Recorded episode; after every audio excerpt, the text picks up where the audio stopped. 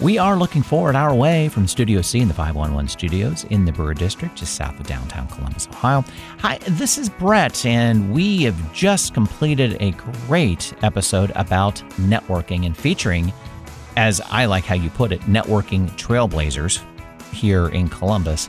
Uh, our guests for this upcoming episode were uh, will be Ken Lazar, who is uh, CEO of the Ability Professional Network, also the co-founder of the Sales Connection, founder of Tuesday TuneUp and Scioto Ridge Job Networking Group, and Frank Agin, principal of AmSpirit Business Connections, also founder of Networking Hub, creator of the Networking RX podcast, and founder of the Charitable Roundtable. So, yeah, both those gentlemen are busy no matter what. But uh, we got them in one spot, one place, talking about networking. It, it was wonderful. And of course, we had fun. And we all, four at the end of the program, felt we learned something new. Mm-hmm. So, listeners, even though you think you may know what networking is all about, these guys had some great tips and suggestions and concerns, things that you really need to be careful when you're out in networking. What you think networking is may not actually be what you want to be doing.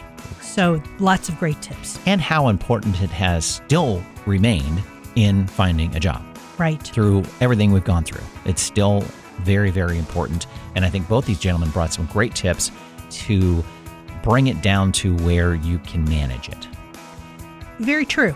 Yes, I, I think that many individuals, particularly those in our audience, are fearful of networking um, and or have, don't even understand the role of it. Exactly.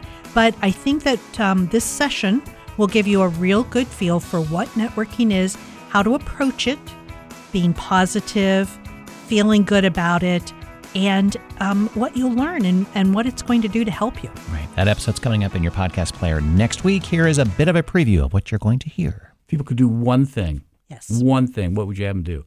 And my response is volunteer. Find something you love to do, something you're passionate about, and get out there and volunteer because you're going to find yourself elbow to elbow who care about the same thing you do. But the people who see you volunteering, who have no interest in what you're doing, oh, it's a pet charity, I could care less. But they know just by virtue of the fact that you're giving your time that you're a good person.